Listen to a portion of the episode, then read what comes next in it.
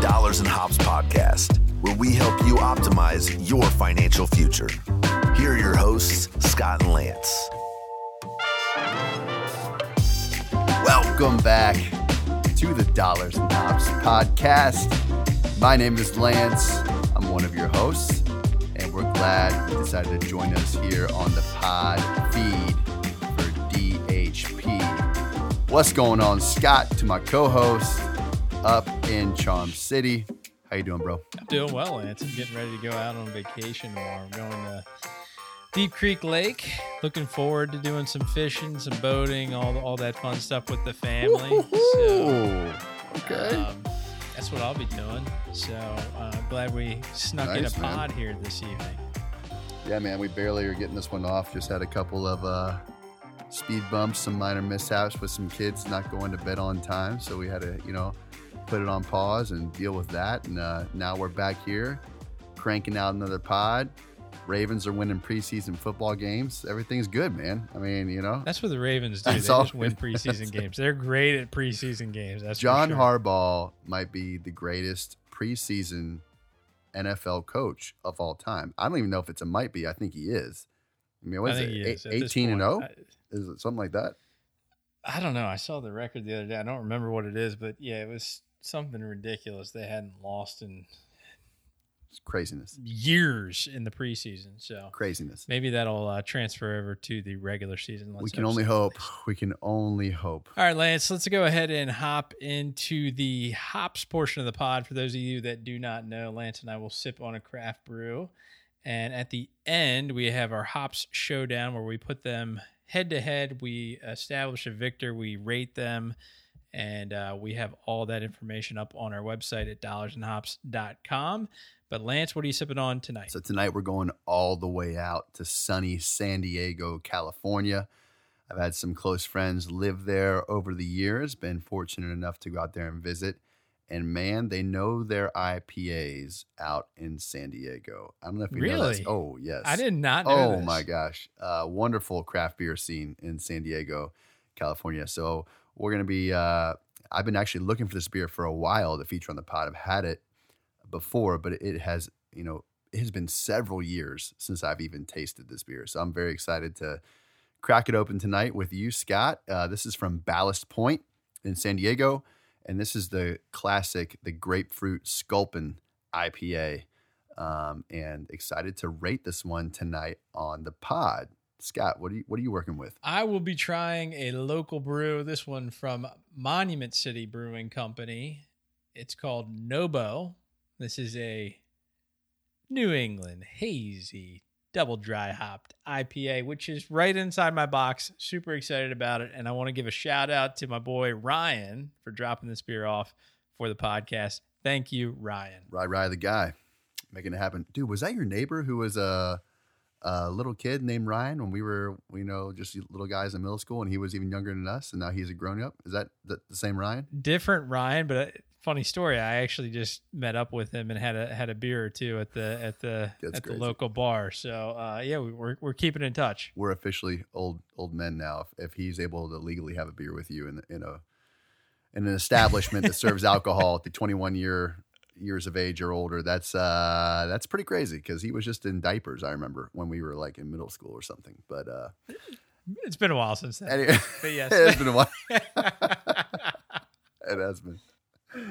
Oh man. All right, Lance, let's go ahead and get into the headline of the week. This one reads, will you really need long-term care? The odds are higher than you might think. This comes from money dot com. And it it just really looked at the likelihood that you would actually need long-term care. And what are we talking about when we say long-term care? It basically means um, either assisted living or nursing home care at some point in your life. Um, so consider this. A sixty-five-year-old couple has a seventy-five percent chance that one of them will need long-term care. And a twenty-five at some point in, the, in their lives, at some point, at some in their lives point before they die, yeah. And a twenty-five percent chance that they will both need long-term care at some point okay. in their life. And it That's is helpful data. And it is true that, like, you know, they might not need long-term care for a long period of time, but they might need it for a period of time. Um, so if you're a sixty-five-year-old male, you have about a forty-four percent chance of needing long-term care at some point in your remaining life. If you're a female that's sixty-five, fifty-six percent chance that you would need long-term care at some point in your life. Now, the difference is a female tends to uh, spend more on long-term care because their life expectancy is is, is longer. So about one hundred eighty-three thousand dollars is the average that somebody that needs long-term care actually spends on long-term care. And for a male... Long-term care, we're talking about like assisted living facilities, like um, facilities, especially like memory care facilities. Mm-hmm. Um, I don't know if long-term acute care, L TACs would count, um, but but uh, really s- sort of any, any type of nursing home, assisted living, skilled nursing facility. That's what we mean when, when we're, or that's what the industry means when they're talking about long-term care insurance and long-term care facilities, right? Is, is that a fair yeah, statement? Yeah, it is. And and obviously, like, from person to person, I mean, this can vary significantly as far as how much we're talking. Um, like, like, like I said, the average for a female that needs it is spending one hundred eighty-three thousand dollars, but there's people that spend more than that because that's just the average. Uh, and then for a male, yeah. it's about one hundred twenty-three thousand dollars for, uh, you know, somebody that actually that's needs it. So it is a significant amount of money. Um, and You know, Medicare doesn't cover long-term care. Medicaid does cover long-term care, but you have to income qualify. So basically, you have to basically spend down um, your assets and yeah. have and no I, money I would coming imagine in. no, no, no knock against, you know, any sort of, uh, let me see, how I want to phrase this uh, kindly. If Medicaid is going to be covering long-term care, it's probably not going to be top tier or top couple tiered long-term care. Like anything else, there's going to be like very nice ones, and there's going to be ones that are going to be not as nice. I, it's just the way, yeah, I've, just the way it works. I've seen right? this so, firsthand for sure. I mean, there's okay, there's definitely yeah. the, the Medicaid option is not an option right. that more than likely you want to be on. I think that there's probably nice places where, you know, the Medicaid option does work, but I would say, you know, in the vast majority of circumstances that it it may not be your first choice. Yeah. So mm. I, I yeah. just think it's important to throw out there. It, it, the the statistics the statistics are pretty crazy in the, you know, I mean, you're looking at about half of people that make it to sixty-five are going to need long-term care. And you know, I think you yeah, and that's I, wild. I th- that is wild to think about. Our yeah. generation, I think most of us just with medical, uh, you know, advances are probably going to live to sixty-five. So this is something that we need to kind of think about when we're planning for retirement. Um, you know, th- this is really helpful. I- I've heard this said many times, um, is that when you're thinking and planning for things like this, facts are your friends and emotions can kind of get in the way and cloud judgment. But look at the data, some of the data that Scott just, you know, spit out here. That's that's in this article that we're going to link to in the show notes. Um, you know, facts are your friends. And uh, I actually just first started learning about long-term care insurance and what it was and why was it important um, from Dave Ramsey. You know, we're coming off that episode. Um, that was the last episode we put out. But that's when I started even learning about it. And he said he has a statistic also. It's kind of like this, but it's another data point to be thinking about. And it's the average um, nursing home stay in America is about two and a half years. And so that's helpful to know so that you can put a dollar amount to it of, you know, whether what kind of place you would be looking at, what would it cost? And then two and a half years, if you game plan for that, well, that's the average stay. Well, why is that the average stay? Because you die.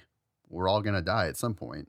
And And, it, you know, so I think that actually helped me think about it because I'm like, you're not talking about most of the time, you're not talking about a five or ten year or fifteen year stay, which would be astronomical and could feel unattainable to like, how do I even, oh, so I'll go ahead and buy long-term care insurance because that's my fear. You know what I mean? Yeah. When in reality, a two and a half year stay is the average um, nursing home stay, skilled nursing facility stay in America. Yeah. And, and, today, and, today. And you mentioned it, Lance, the, the, Uh, long-term care insurance is definitely a way to protect yourself here. Um, the other way to protect yourself is to start saving in an H S A now. Love it. Love that. Right? So we that's a, we yeah. had that H S A hack episode. I mean, mm-hmm. I can't think of a better of a better thing than to build up the H S A yeah. over a, you know, your working career, and to have a big pot of money to cover something like this if it does come up, you know, later on down the road. So There, there's also an, uh, another statistic I'll throw out here um, that I've heard is that if you live to be at least sixty years old, there's like an incredibly high percentage chance that you're going to live like another twenty-five years. Yeah. Um, and that's just really interesting to me. Um, but also, you know, that, that means if you want to pay for long-term care insurance, let's say when you turn sixty, it might be reasonable to do that. You might be paying that for twenty, thirty, thirty years, forty yeah, yeah, years yeah. and without needing it. And so I like Scott's option a lot better with, you know, loading up that H S A if you can, and kind of having that in your back pocket as like, that's your long-term care insurance policy, really. Yeah. And, and you own it and you decide where it goes. Certainly. Love it. All right, Lance, let's go ahead and hop into the main topic here. We're talking about wills. And wills, wills, which man, what an exciting topic! Oh, I what know. An exciting, I couldn't sleep last exciting. night because I was thinking, "Oh my gosh, we get to talk about wills on the pod." If you, if you're listening to this and this this uh this title gripped you enough to click on this episode to listen to it, let me just say we are glad you are here. You're a loyal We're so listener. Glad you're here. You're loyal. You're loyal. Uh, either that, or you just want to learn more about wills, which is cool too. And we're gonna we're gonna dig into it. So Scott, what what is a will? So a will is really what's used to decide where your assets transfer to in the event that you pass away. So you can't take your assets with you. Where are they going to go? A will decides where those things go. If you don't have a will, there's a process called probate court, and the state will decide where your assets go. So if you, um, you might, you might be sitting there thinking, well, you know, I don't have a whole bunch of assets, or I've got limited number of assets, and like, do I really need a will? Well, if you've got kids, and if you have a bank account with money in it, and you have a house, a car, uh, or you have a car. Yeah. I mean, any of that, it would be good to have a will, even if it's a very basic will. Something something that you can just go online and use a software for. Um, you should have one. But I found it interesting. I was doing some research for this for this episode. There was A A R P put out a study.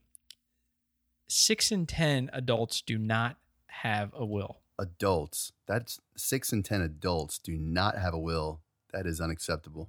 That's really so. Really the majority terrible. of the people listening to this Man. do not have a will. Bad news. And um, I mean, even if you've got pets, let's say you're, let's yeah. say you're, yeah. you're, you're, you're, you're single and you got, you got a dog, you should probably have a will. I got my, I got my dog specifically in my will, Lance. There's a lot of stipulations in my will about my dogs, who gets money for my dogs. I know they're not coming to me. I can tell you that right now. They're not coming to you.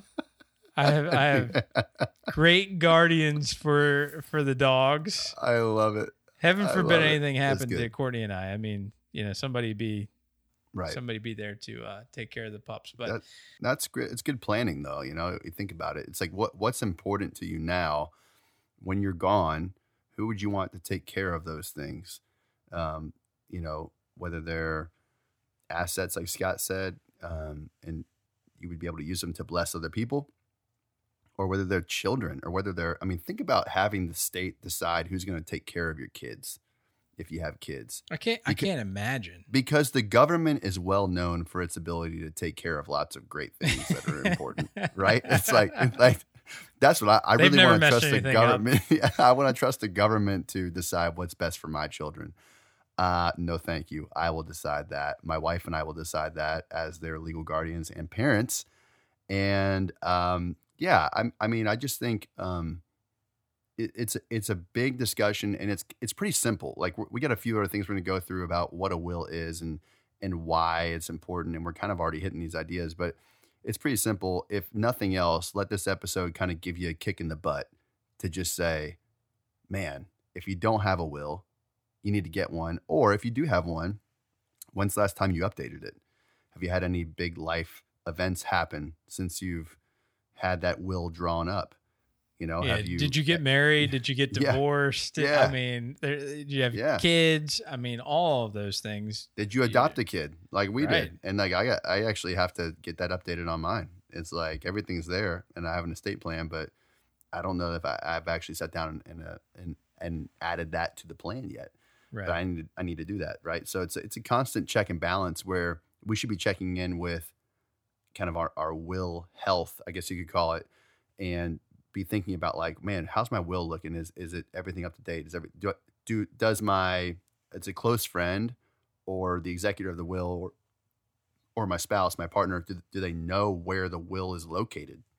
Right, that's another big one, because if you're if you're gone unexpectedly, that would be tragic and horrible, but you know, logistically or practically speaking, would they even know where to go to find the will? Do you have like a fire safe box that's like, those things are like forty bucks at Walmart, man. They're not that expensive.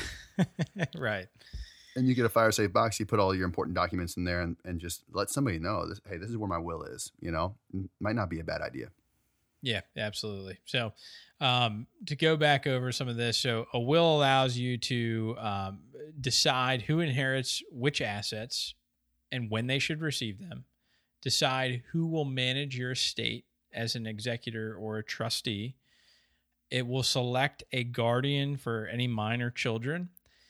And I thought this was interesting. It will also, you, you can also set it up to um, basically provide instructions for any business that you may have owned or set up the sale of a business that you may mm. have owned.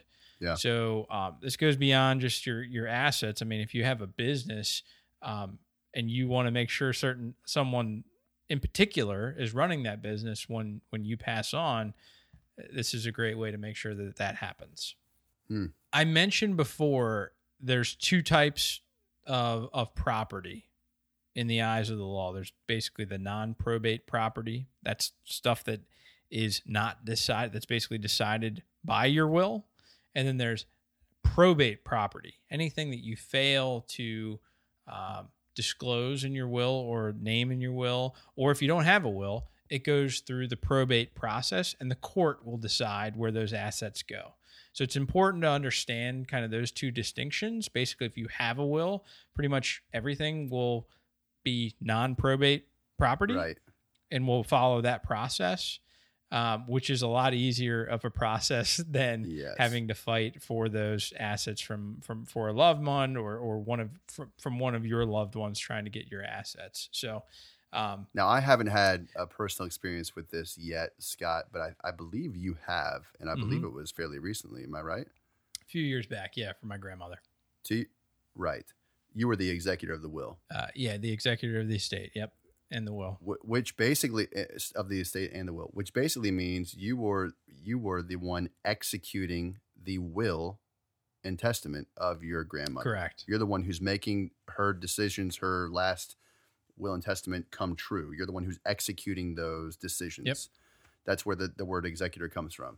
Um, I would just assume from what I've heard, and it sounds like you just answered this question, but when something goes through probate court, instead of, because it wasn't caught up in the will, it wasn't accounted for in the will, I would imagine that's not a quick process. No, it's not. So um, there's like w- w- when when somebody dies and you are the executor, you have to like put a, like a public filing out. I don't know. We had to put like an ad in the newspaper that basically said, you know, that my that my grandmother had passed.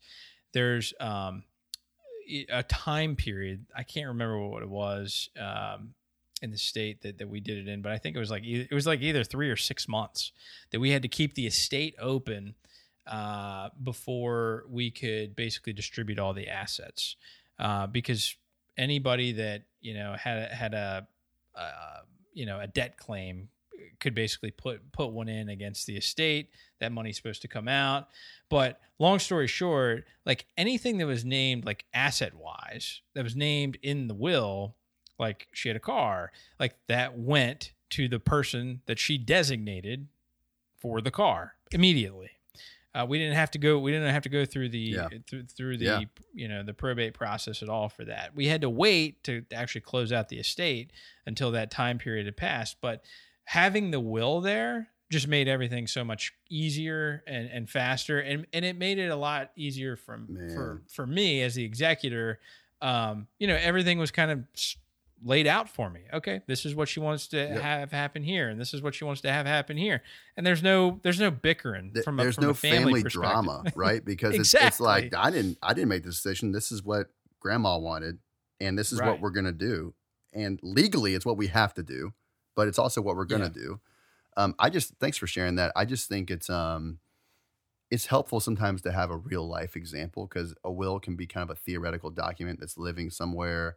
And, you know, in all of our minds, we I would imagine none of us like to really dwell on our death, which is why I think right. a lot of people don't make wills. You think about why. Well, here's why, because you have to really think in detail about your death. Right. And that's hard. That's hard, hard for to a lot do, of man. People to do. It's, it's hard to do, but it's also necessary to do. And I just want to give your grandmother some praise here on our podcast, man, for real, because the fact that she wrote a will, that she took the time to do that, you know, it made your job easier, made all of her assets go exactly where she wanted it to go. And she left a legacy because of that. And even part of that legacy is just caring enough and loving her family enough to take the time to make a will. Yeah, that's what I think you need to like think about this in your mind as. So as as difficult as it is to think about your death, think about how difficult it would be on your family members if you died and you didn't have a will, and you had to put all of that weight on somebody yeah. to to to do on your behalf. Really, yeah. this is these are your wishes that, and and other people don't know what they are. Right. Your wishes might be different than what you know what what your child's thinks they are. Um, yeah. So so so just keep that in mind. So. You know, we're we're kind of going down a rabbit hole here, but um, no, I think it's good. I think it's actually a great discussion. I, I think because I think a lot of people listening maybe don't have wills, and it's just easy to tuck it away and file it back. Like, oh yeah, I get to that. That's a good idea. Maybe I should do that. But if you don't have one, I guess what Scott and I are saying is like, no, it's really more of like a front burner thing. Like you got to take care of it now because you don't yeah. know you don't know when your time's up, and all of our time will be up at some point. Yep, no doubt. So. How do you get a will? We're, we're yeah. talking about how, how well, yeah, yeah. you have to have one. We're saying you got to have one. How do I get one, Scott? How so do I get one? There, there's kind of two main options here. Number one is to hire an attorney uh, that does wills, estates, and trusts. Um, I would recommend this for kind of more compli- complicated situations. So like if you have a business or you have a lot of money, a lot of yeah. different assets. A high net worth.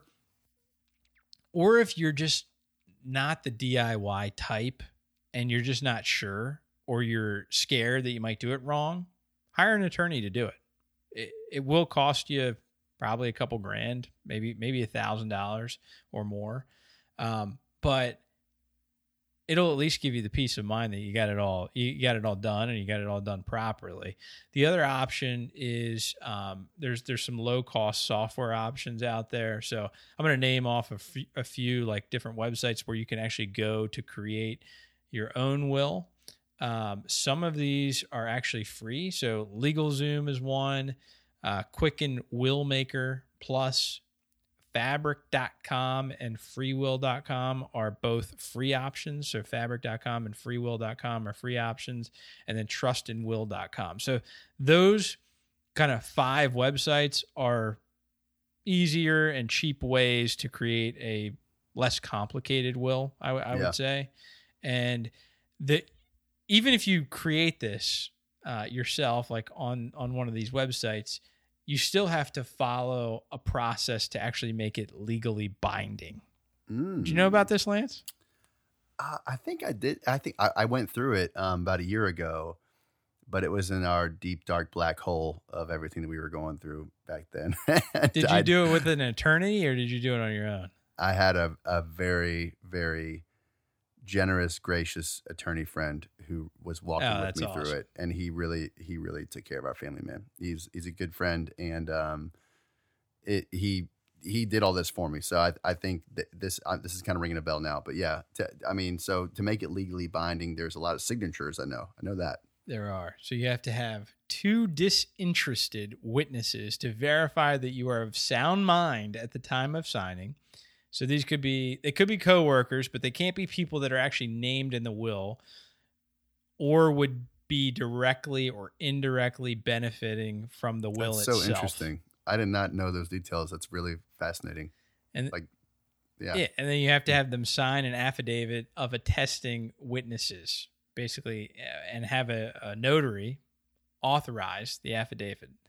Mm-hmm. You have to sign your will.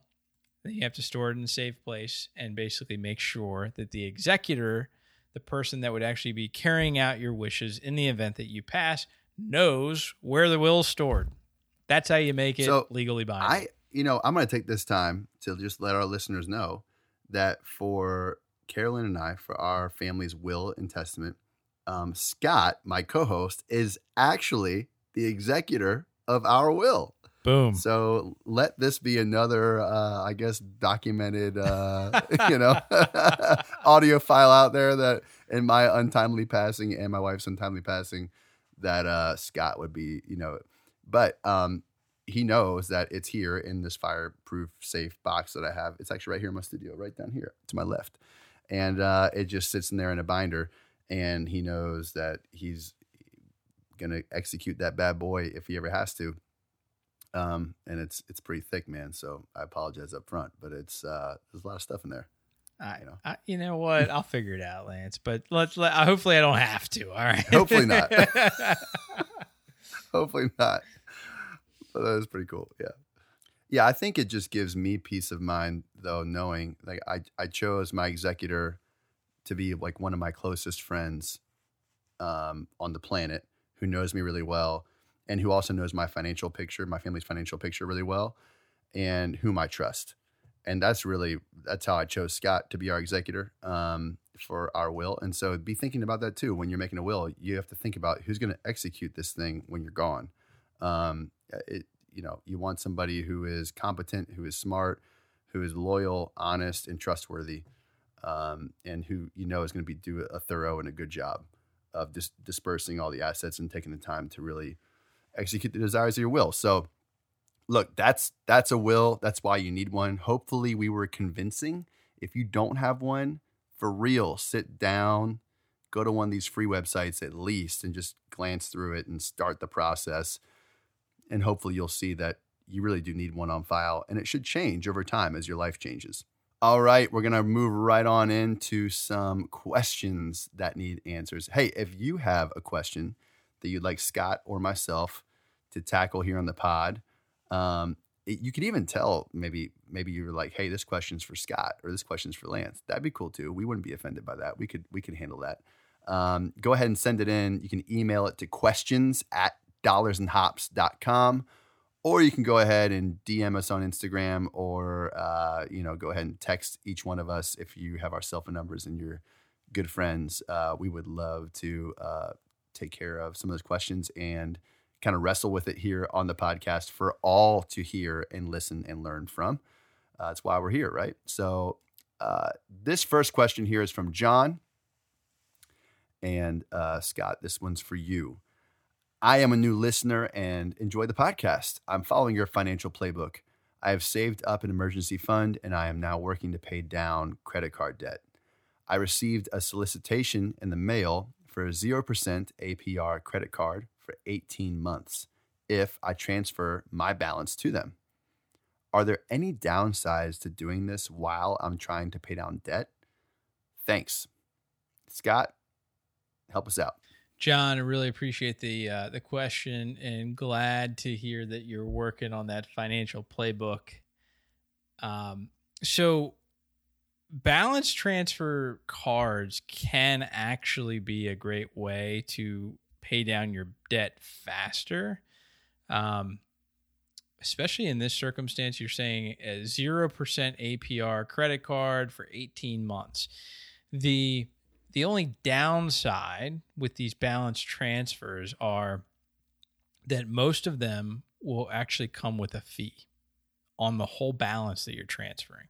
So they might be saying, hey, you're not paying any interest for eighteen months, but they might charge you interest up front on the entire balance that you're transferring over to them. So you would need to make sure that mm. um, whatever uh, amount of money that you're transferring over isn't an amount of money that you would pay off in a short period of time, because you might actually pay more in interest um, up front by doing the balance transfer than you would if you just paid it off quickly. Now, if you're in a situation where it's going to take you a really long period of time and you're you're paying on credit cards that have fifteen, twenty percent interest rate, um, and you're not going to be out of that debt for a long time, a balance transfer card offer such as this might make some sense for you. So I would just do the math. I would also read the fine print, because we see that, you know, th- those big bolded zero percent A P R credit card offer for eighteen months. We see that, that grabs us. But a lot of times the, in the mice type, it actually says what the fee is to transfer the balance. So that's what you want to make sure you know of up front.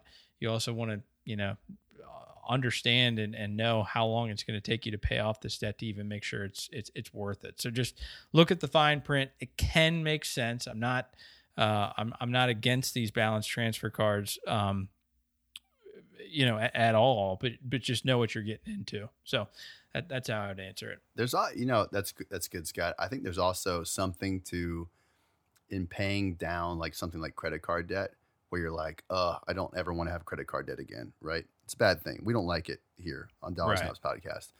Um, there's something to. Uh, I'm not saying that you wouldn't take it if you if you could get zero percent for eighteen months, no fees. I would probably take it and still pay it off. But there's something to the pain receptors in your brain kind of being triggered more by without taking a shortcut, right? So by t- by paying it off. Is this is this Dave Ramsey no, no, no. talking? Or is this no, no, no, no, no, no, no. I, I, listen, I'm telling you, I do love some Dave, and I'll defend. I'm just saying, by going that route, it's kind of I, you almost kind of sear your brain in such a way where you're like, this hurts, this is painful, I'm not doing this again. Um, versus taking a shortcut and then kind of paying it off, you might. You know, the recidivism rate, you like that word, recidivism, the rate of which you might reoccur, meaning credit card debt, okay, might might yeah. be a higher rate if you were to take a shortcut and get out the easy way. Now, all that being said, if I can get a zero percent transfer and get out and it's going to cost me less money to get out, I'm going to take it all the time. But that's just something else to think about, because it's behavior. It's human behavior. Yeah, yeah, yeah, makes sense. That's interesting. Yeah, it is. I like it. Yeah. All right, Lance, we got another question here. This one's from Jason. Jason. How do you feel about investing companies like AngelList? That's it, Lance. That's it. Uh, Jason, you texted me this uh, this week. Thank you for that. And we decided to kind of highlight this in the pod because I thought I had an idea what AngelList was when you texted it to me, but then Scott and I were looking it up before the podcast, and I realized I'd never actually heard of this. But it, it was a little bit of what I thought it was. So what AngelList is, for those of you who don't know, is like um, it allows maybe the public to get in on early round investing for startup companies across the country or across the world even that aren't yet public or aren't yet maybe up and running and generating a profit. So they need they need investment dollars. So there's a ton of kind of watch outs here that Scott and I were kind of talking about before we hit record on this episode. Um, this is extremely high risk. You could absolutely lose all your money and not get any return. Uh, you know, so think about this. When you are, a lot of these deals we were looking up, just like, well, what, what are these deals? A lot of these funds are individuals who um, have a fund and they're investing in all these kind of startup companies. And to get in, it's going to cost you five or ten or twenty thousand dollars every three months, every quarter. That's a that's a lot of money, first of all, and it's also a lot of money um, at high risk, high reward. So, okay, so the higher the risk, the higher the reward. Sure, you could hit a home run and really knock it out of the park, but with that comes a lot higher risk, not to mention higher fees. Some of these fees were at the one point two five percent, one point five percent, even two percent that we saw just in glancing through the website. I'm sure there might be some higher ones. Whereas with index funds, which we like, are going to be zero point zero three percent or zero point zero zero percent to get you access to well-established okay. companies on the stock market and the S and P five hundred index fund that are producing profits um, by the services and the goods and the products they're they're selling in the marketplace. So as a comparative, I'm just kind of I want to draw S and P five hundred index fund just as because we've done episodes on it and it's easy to kind of talk about. So AngelList, extremely high risk. You can lose all your money. Um, extremely high fees compared to a low cost index fund, E T F, mutual fund, anything like that. Another thing is the liquidity. So if I'm putting five or ten or twenty thousand dollars every three months, which is a ton of money, um, into this, I, when can I just pull it out whenever I want? Can you know when when can I access my money? Just the principal, not even the growth. Um, those are things that concern me. And then finally, Scott had a great point that investing in these smaller companies that are startups, they don't have the same oversight. They don't have the same uh, visibility as publicly traded companies on the stock market do. That's just a fact. So you are more likely, I'm not saying you will, but you, your chances are higher of running into a scam or a company that not only is going to fail, but maybe that is Um, doing some shady things that they shouldn't be doing. So I, yes, there, there is potentially high reward. I think this is really, Jason, a like way down the road in wealth building. I think, I think if you had a net worth of well over a million dollars, maybe multiple millions of dollars, I could, and, and, and this was interesting to you and kind of got your, got your excitement up and you like this kind of thing, I think at that point I might say, yeah, it's okay to kind of try it as a as a small percentage of your net worth. But because of all the reasons I listed, I really don't like this as an investment strategy, as a plan, and I would rather see either something like real estate with a rental property or index funds that are tracking the entire stock market or the S and P five hundred or growth index over long periods of time at a low expense ratio, low cost. We like that a lot better. Yeah. And, and not to mention like the, like, where's your money going? You kind of don't know. And I mean, I'm, I'm looking at the yeah. website right now. What's the typical exit timeline? When you get your money back? Most commonly seven to ten year lifespans on these managed Sheesh. funds. So seven to ten years, if you want your money That's early. Insane. At this time, investors can't liquidate their positions prior to the portfolio company exit or liquidation of the fund at the end of its life cycle. So if you want your money yeah. in an index fund, you sell your, your shares on the open market the next trading day, and you can have your money in your account in probably three days. In a minute. In in two minutes, you can. That uh, yeah, maybe, yeah, it could I, be faster. It could three be days, faster. Probably worst case scenario. Yeah. But these sorts of things, it's like you don't know where the money's going. I'm looking at like these average returns that they have on their websites. It's like ten, between ten and eighteen percent. Um, really? You know, that's that, it. That, that that's what it says. But to me, My there's goodness. so much risk that goes along with trying to get that eight percent that it's like it seems crazy. So yeah. that's yeah. just you know. Uh, my, no, I agree. That's my two cents there. So. Anyway, Lance, yeah. let's hop in. Good into- question, Jason. Thank you for bringing that to our attention because we we had not heard of this, and we love learning about new trends and especially in investing, but or, or new websites that are doing new things. We love to be apprised of all that kind of stuff. So thank you for real very much. Thank you very much for sending us that question. Yeah, very interesting. All right, Lance, let's go ahead and hop into the Hops Showdown portion of the pod.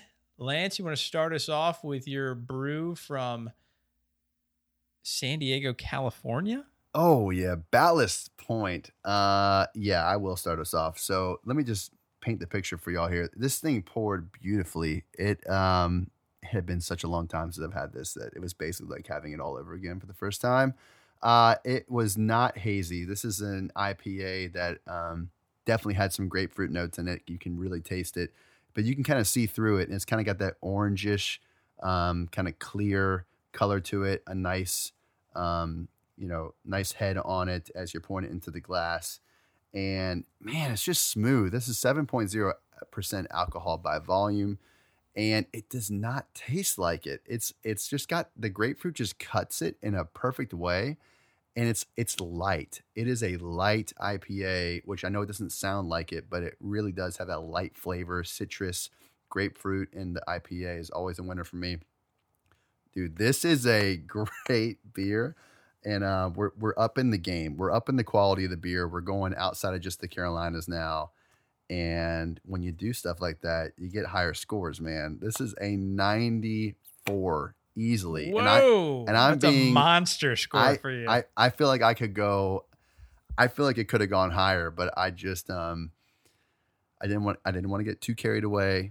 We're gonna go ninety-four. It's it's for sure easily a ninety-four. Could be higher. All right, Lance. That sounds good. I might have to try that one.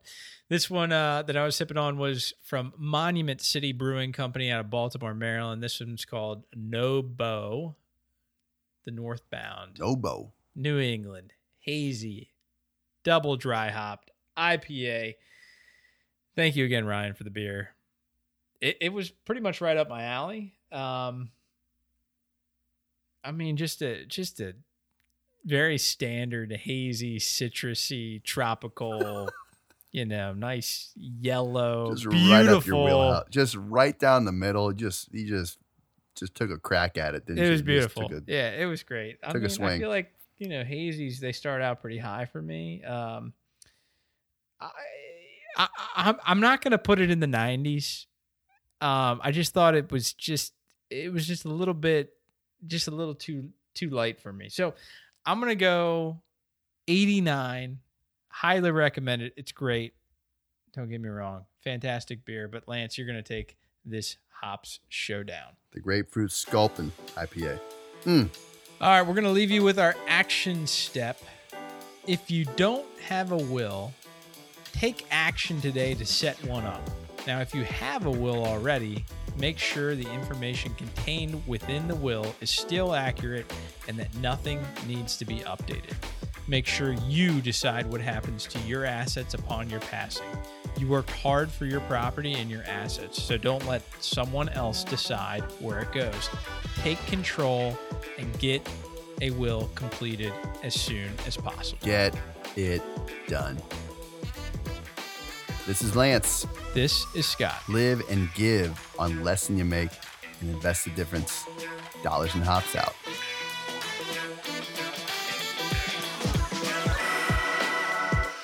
You have been listening to the Dollars and Hops podcast. Optimizing your financial future starts with taking action today. Got a question? Shoot us an email at questions at dollars and hops dot com and the guys will tackle it on a future episode. Visit our website, dollars and hops dot com, for show notes and the craft brew lineup for each episode. And please, leave us a review on Apple Podcasts or Stitcher. Thanks for listening.